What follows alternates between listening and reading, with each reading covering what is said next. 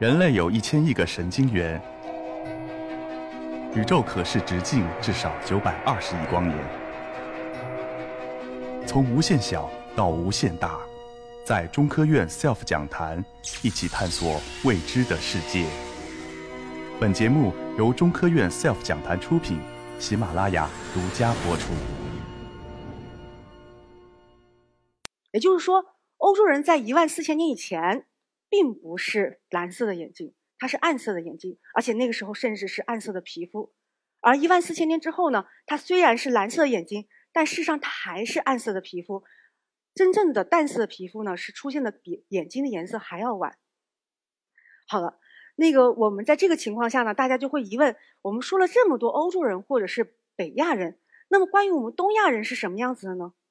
其实非常幸运，在过去的三个月里面呢，我们获得了第一个。中国自己的古基因组，这个呢是距今大概四万年前在北京的田园洞。这个个体呢非常有意义，在于我们第一点要了解它到底是不是东亚人。有人会好奇，它既然在北京，那它就应该是东亚人啊？那不一定，为什么呢？我们举一个实例，就是在欧洲呢就发现过这样的四万年前既有已经是欧洲人的个体，还存在还没有成为欧洲人的个体。所以，即使这个个体，我们的田园洞在我们的北京发现了，但不并不意味着他是东亚人。所以，第一点呢，我们要搞清楚的就是他到底是不是东亚人。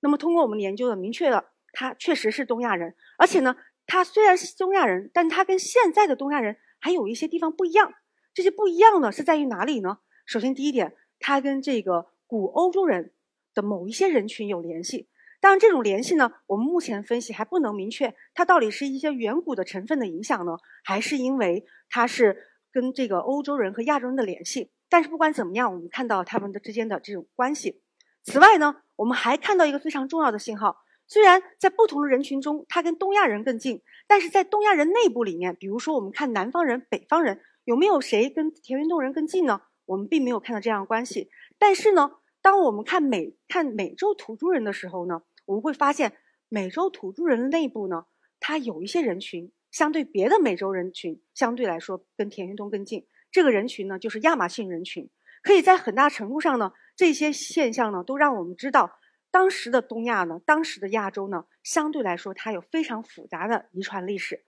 但是这仅仅是一个研究告诉我们这么多信息，这也就不使得我们呢，不由得去期待，当我们有更多的研究、更多的分析的时候呢，我们能了解更多的画面。这是关于我们现代人自己的一个演化。那么第二个问题，我相信大家有些人一直在期待，就是关于我们现代人曾经存在过跟古人类，也就是灭绝这种古人类有过共存的关系。那么有没有可能我们通过当时的一些现代人的 DNA 捕获到我们现在画面中看到了这一幕呢？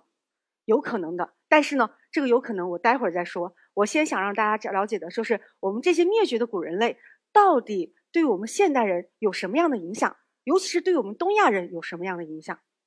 我们看一下。首先，第一点呢，现在的所有的这个欧洲人和亚洲人呢，他都有百分之一、百分之二的尼安德特人。也就是说，在座的你我，只要你不是非洲人，你肯定有尼安德特的成分。但是呢，我们东亚人呢，会比欧洲人的成尼安德特成分要高一些。此外呢，当我们看丹尼索尔人的时候呢，非常有意思。你可以看到这个图片里，他们的这些人。从整个遗传的这个成分来讲呢，它是非常相似的，都是大洋洲这种特色的人群。但是在这些相似的人群中呢，它并不是每一个个体都有丹尼索瓦人。我们以此为界，它的所有的相关人群呢，其实只有这一边的人群呢有丹尼索瓦人，这边人群是没有丹尼索瓦人的。那么这也就让我们知道，古人类呢对我们现代人的影响呢，它也是多元的，是非常复杂的。那么这是关于对我们现在的人的影响。那我们在这里呢，想举一个对当时的现代人的影响，而且这个当时的现代人的影响是非常有意思的，而且这种发现呢，这种研究呢，可以说是我们人类历史上的一个幸运。为什么这么讲？最主要的因因素呢，就是因为当时的现代人的 DNA 呢，相对于我们现在的 DNA 呢，它跟当时发生的事件更近。我们举一个最非常简单的示意图。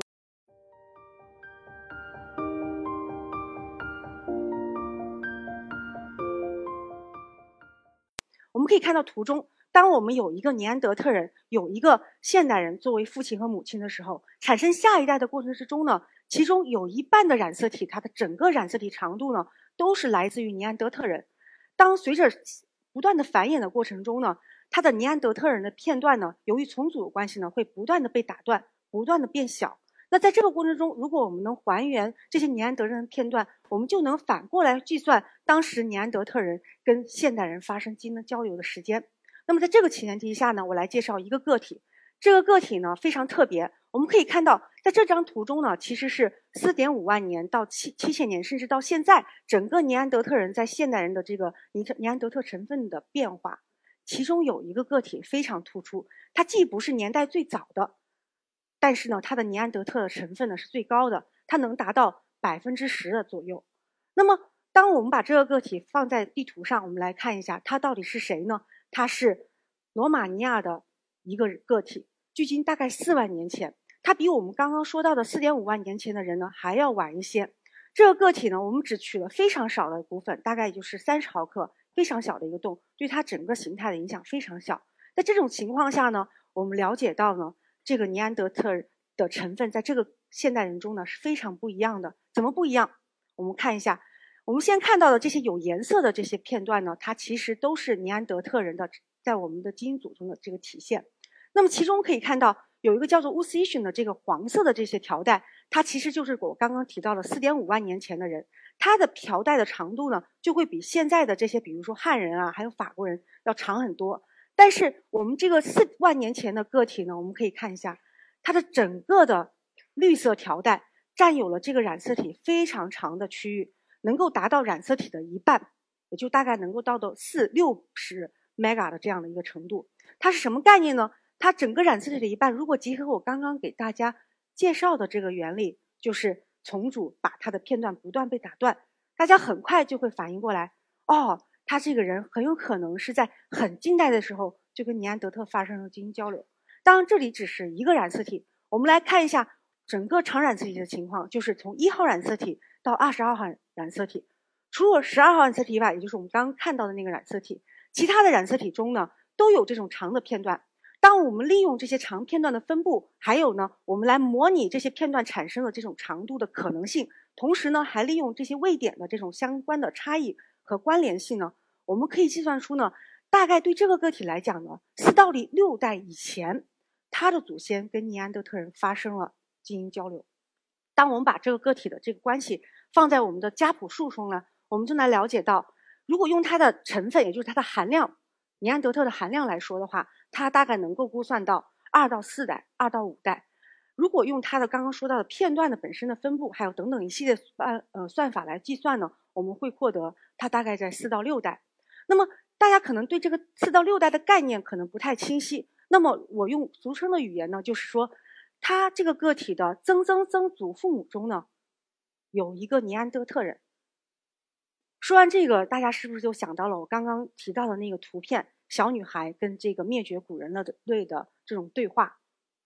是的，我们确实找到了一个明确的实例，告诉我们当时的古人类。跟当时的现代人，他们确实发生了这种基因交流，而且不仅如此，他还告诉我们另外一个信息是什么呢？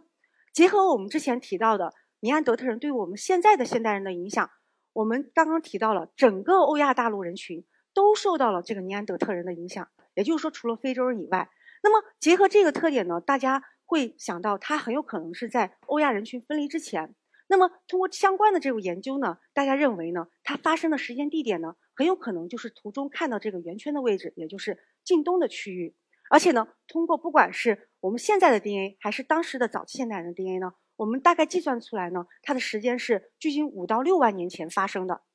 那么这个个体就是刚刚提到的四万年前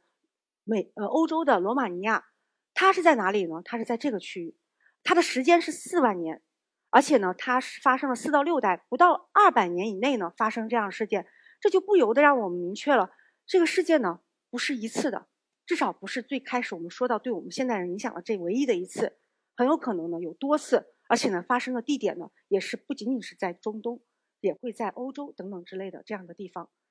那么这一系列的问题呢，只是给我们开了这样的一个窗口，让我们去了解到，在过去远古，我们的历史，我们跟当时的灭绝的古人类的联系。那么这里仅仅只是开始，我们会继续努力呢，去探究我们是谁，我们从哪里来。在这里呢，非常感谢大家。